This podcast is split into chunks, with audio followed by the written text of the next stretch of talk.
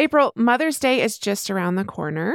Do you know what you are doing for your mom this year? I sure do. This year, I'm gifting her My Life in a Book, which is this very cool service that will allow her to turn her life stories into a beautiful printed book, complete with her own photos of significant moments in her life. Yes, this is so amazing. And dress listeners, here is how it works. So once a week, mylifeinabook.com will send your mom a question via email. And these can be pre written questions about her life or any custom questions that you wish to ask. And then your mom can either type her response or she can use their voice to text feature. And mylifeinabook.com compiles all of her responses into a beautiful keepsake book. So join us and check out mylifeinabook.com and use the code DRESSED at checkout for 10% off. Create an unforgettable gift for your mom this Mother's Day. That's mylifeinabook.com and use the code DRESSED for 10% off today. Shout out to Astepro for sponsoring this episode and providing us with free samples. Dress listeners, if you suffer from seasonal allergies like me, Astepro is your new go to. It has been super helpful to me this spring as it bursts into full bloom. And that's because Astepro is the fastest 24 hour over the counter solution for nasal allergy symptoms. Astepro is a first of its kind nasal allergy spray. It starts working in 30 minutes while other allergy sprays take hours. Astepro is the first and only 24 hour steroid free allergy spray, and Astepro delivers full prescription strength indoor and outdoor allergy relief from nasal congestion, runny and itchy nose, and sneezing. You too can get fast acting nasal allergy symptom relief like I have with Astepro. It gets me back in the game, ready to record the show for all of you. Go to asteproallergy.com for a discount so you can Astepro and go today. That's A S T E P R O allergy.com. Astepro and go. Use as directed for relief of nasal congestion, runny nose, sneezing, and itchy nose due to allergies. Dress the History of Fashion is a production of iHeartRadio.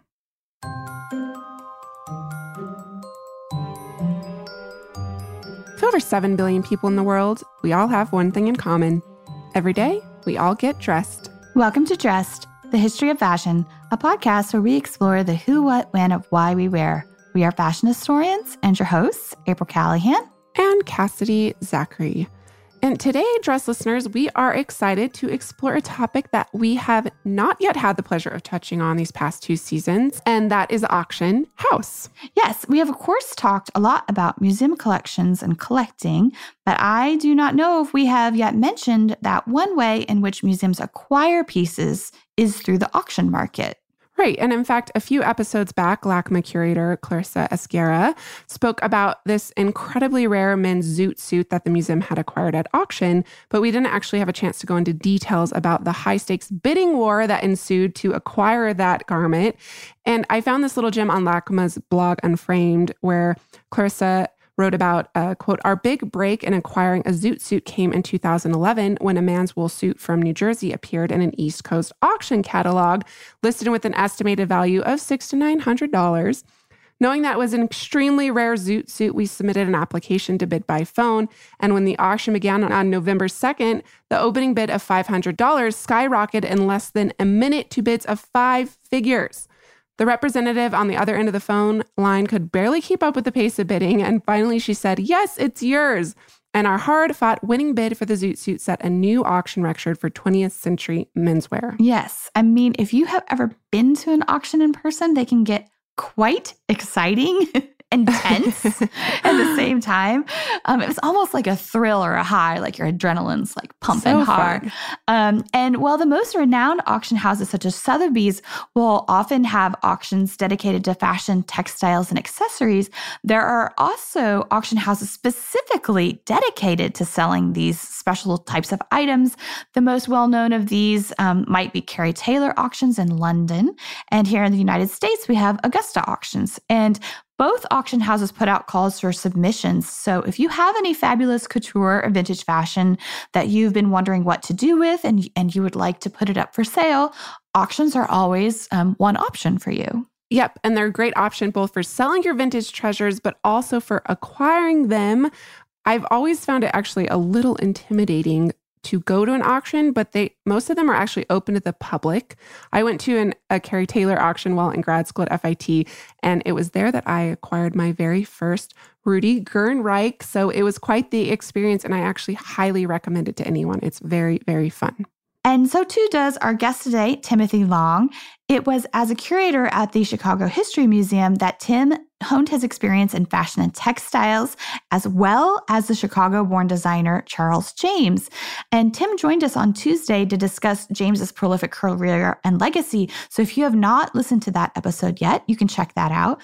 Today, Tim is going to discuss with us his work as a director and senior specialist of couture and luxury accessories for Hindman Auctions. Tim has such a fascinating job, and thankfully for us, he is very giving with his time and experiences. He actually has this incredible Instagram account, which everyone must follow immediately at Timothy Long Fashion Curator. Tim, welcome back to the show. Tim, you post the most wonderful educational videos on historic dress. Mm. So, where some people might post photographs, you post videos. And especially while you were at uh, the Museum of London and now at the Auctioneer House, you are really telling stories through videos and teaching people about this material culture that you interact with on a daily basis. So, I'm hoping you can tell us why, maybe how you thought of these videos and why these videos remain this important part of your work. Well, thank you. I uh, really enjoy um, making the videos. So the positive response that you've just said and that others have had has been a real treat. Um, there is such an immediate component to it compared to what can often be a very long process, curatorial process. And now in auction worlds, you go through these development phases of projects that can be quite long, and that kind of immediate response is something that is really quite powerful. And I didn't fully, well, to be frank, I really opposed it at the beginning. I um, could not see value in social media in a professional way. And I saw it for all the things that I knew it was, um, at least for me at the beginning, which was a way to communicate socially with friends, cat videos and vacation videos right. and whatnot. and so when I left the Chicago History Museum, and um, during that time at the Chicago History Museum, I curated many exhibitions two per year, small um, exhibitions, about 30 mannequins up to 120 mannequins. And it was a very active exhibition calendar. And so when I moved to the Museum of London, um, I did not have the opportunity to curate as many exhibitions. And the Museum of London simply did not have the same rotatable gallery space as the Chicago History Museum did. And so my focus turned a lot to research whilst there. And then I started to fear my um, curatorial output was uh, all of a sudden not what it had been. And I was looking for an outlet and a place to continue to experiment with ideas. And I had for decades been giving tours, behind the scenes tours, either teaching classes of mine for students down in the depths or bringing the public. And when you are able to lift a collar or um, unbutton something or look at the inside in a very special, very intimate way, it can be quite profound. And it was a luxury that I enjoyed on a daily basis. And when I got to share that with others, I really enjoyed it. I could see the positive uh, impact. Um, even people that could care less about fashion or think that they could care less about fashion I could entertain and I could get into their mind in a way that made them appreciate it because they could see that no matter what garment we analyze, there are things about that garment or accessory that can tell us something about people. And so I took that, all those thoughts, and there was this moment, and I remember it clearly actually. I had the worst flu and I was in bed for multiple days and I was, you know, moaning about my life and oh my God, what am I doing and where is my career and what about my curatorial output? And it clicked that social media is a platform. And so from that point forward, I just hit the ground running. And I took the daily experiences that I had and would just continue to naturally film or photograph these incredible artifacts that I was coming into contact with, and then would just and post that and talk about that and talk about them in a way that it's replicating what we do as curators, where we read these garments, we um, look at the clues, we look at the details to better understand the item and, of course, better understand the world we lived in, the world that they lived in. And so it's been a real treat. Oh, I completely understand. And it's really interesting, actually. We kind of have similar stories about how we came to social media because with my Art of Dress account, I had just moved back uh, from New York to New Mexico, and my exposure to fashion history was not existent at that time. And I was just brainstorming about how I was going to translate my passion and continue to explore fashion history in a way um, somewhat remotely in the desert. So that translated into the art of dress, and it just kind of went from there. But the importance of social media just really can't be underscored enough. And um, especially with someone like yourself that has access to this incredible history, you're not only making it interesting, as you said, to people who might not have otherwise thought it was interesting, but your social media is allowing you to make it accessible to really tens of thousands of people who don't necessarily have that option to go on a tour um, you know, to the Museum of London or can't, you know, can't make it to London or, you know, wherever they are around the world. It's it's really incredible. And so as you mentioned, you recently went from working in a museum setting to that of an auction house.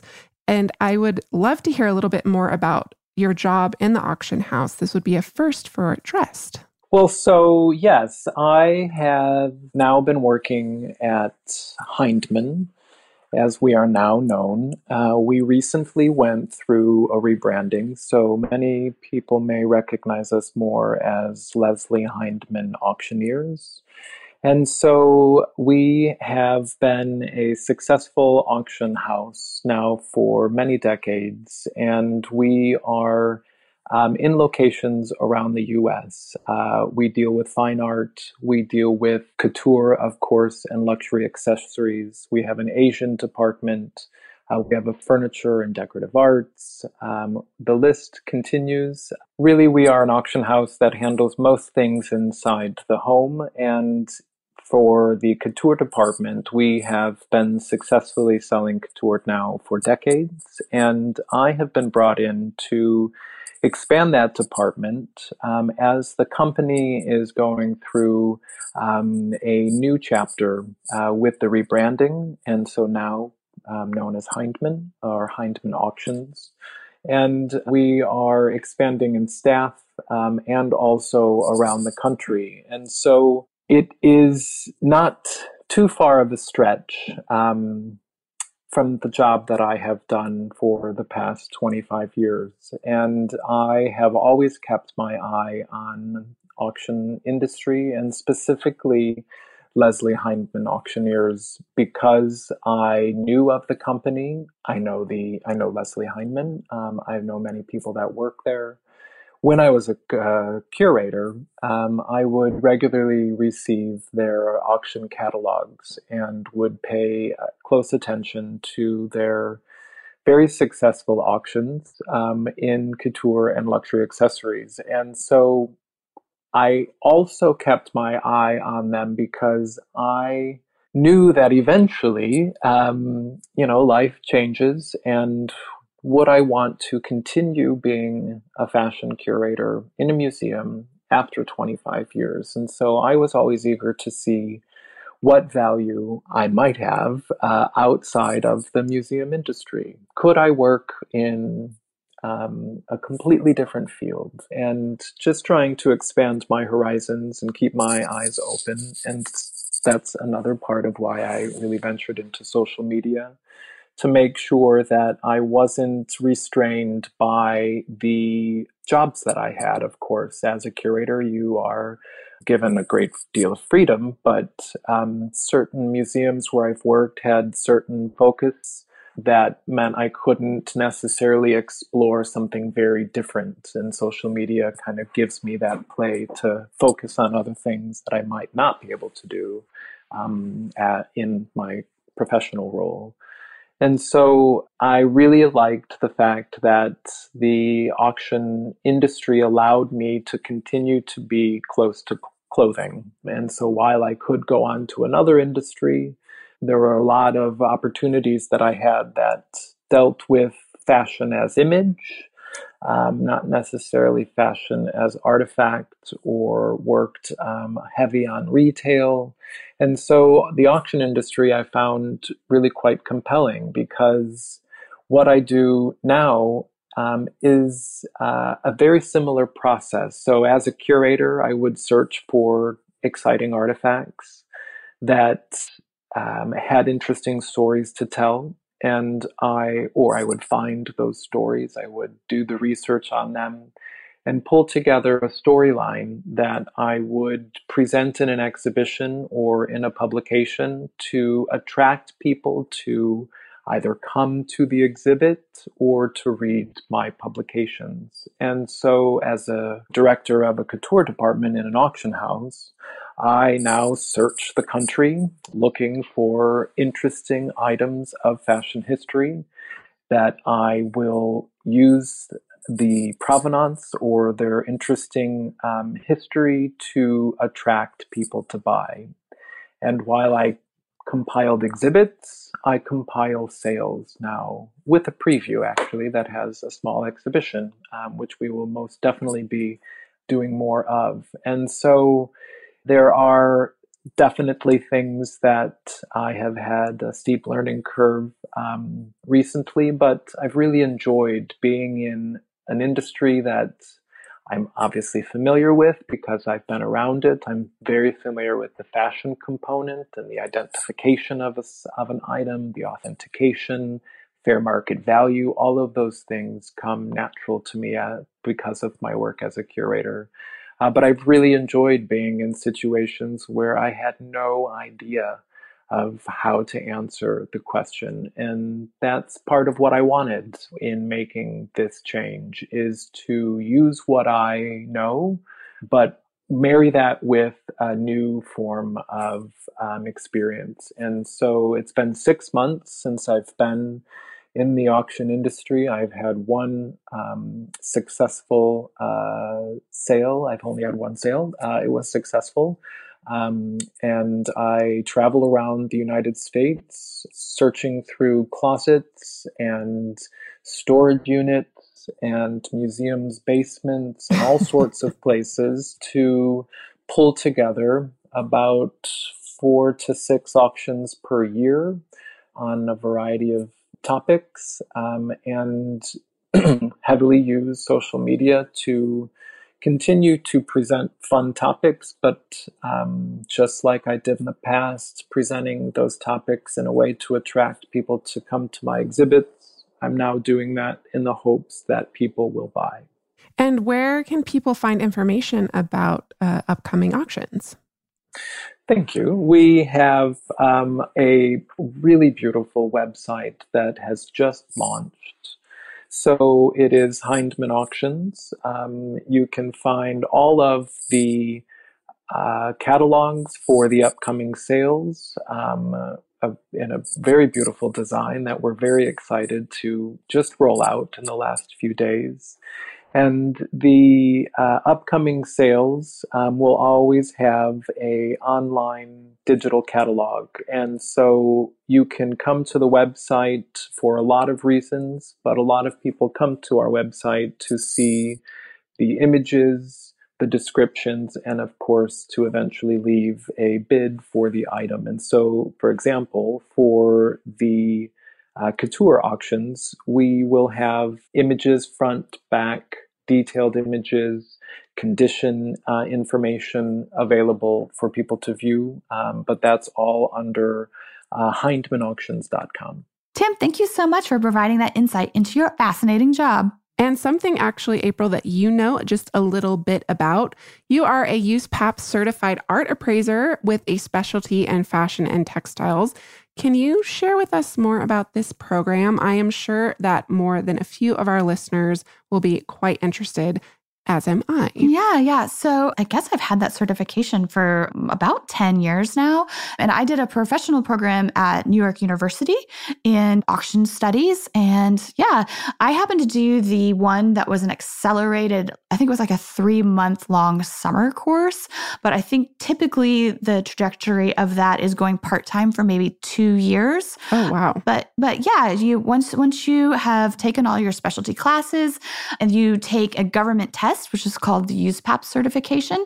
And basically, it's just a standardized test that ensures not only your competency in working in appraisals, but also your knowledge of legal and ethical concerns in the appraisal market which is very, very cool. So if anybody's interested in that, I'm sure you can Google it and check it out. I know there's programs around the world, right? Mm-hmm. Yeah, I think the USPAP certification courses are actually offered all over the United States at different times during the year. So those are out there. It's just that that's just the you taking the test. It's not the actual coursework that leads up to it. Well, that does it for us today, dress listeners. May you consider acquiring your next vintage treasure at auction next time you get dressed.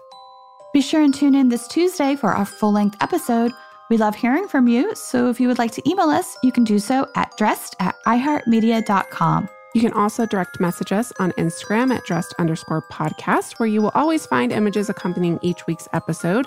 At dressed underscore podcast is also our Twitter handle. And of course, you can follow us on Facebook at dressed podcast without the underscore. For additional readings for episodes, please check out our show notes at dressedpodcast.com. And don't forget about our merch store at teepublic.com forward slash dressed. That's T E E public.com forward slash dressed. As always, special thanks to our producers, Casey Pegram, Holly Fry, and everyone else at iHeartRadio that makes the show possible each week. Catch you Tuesday.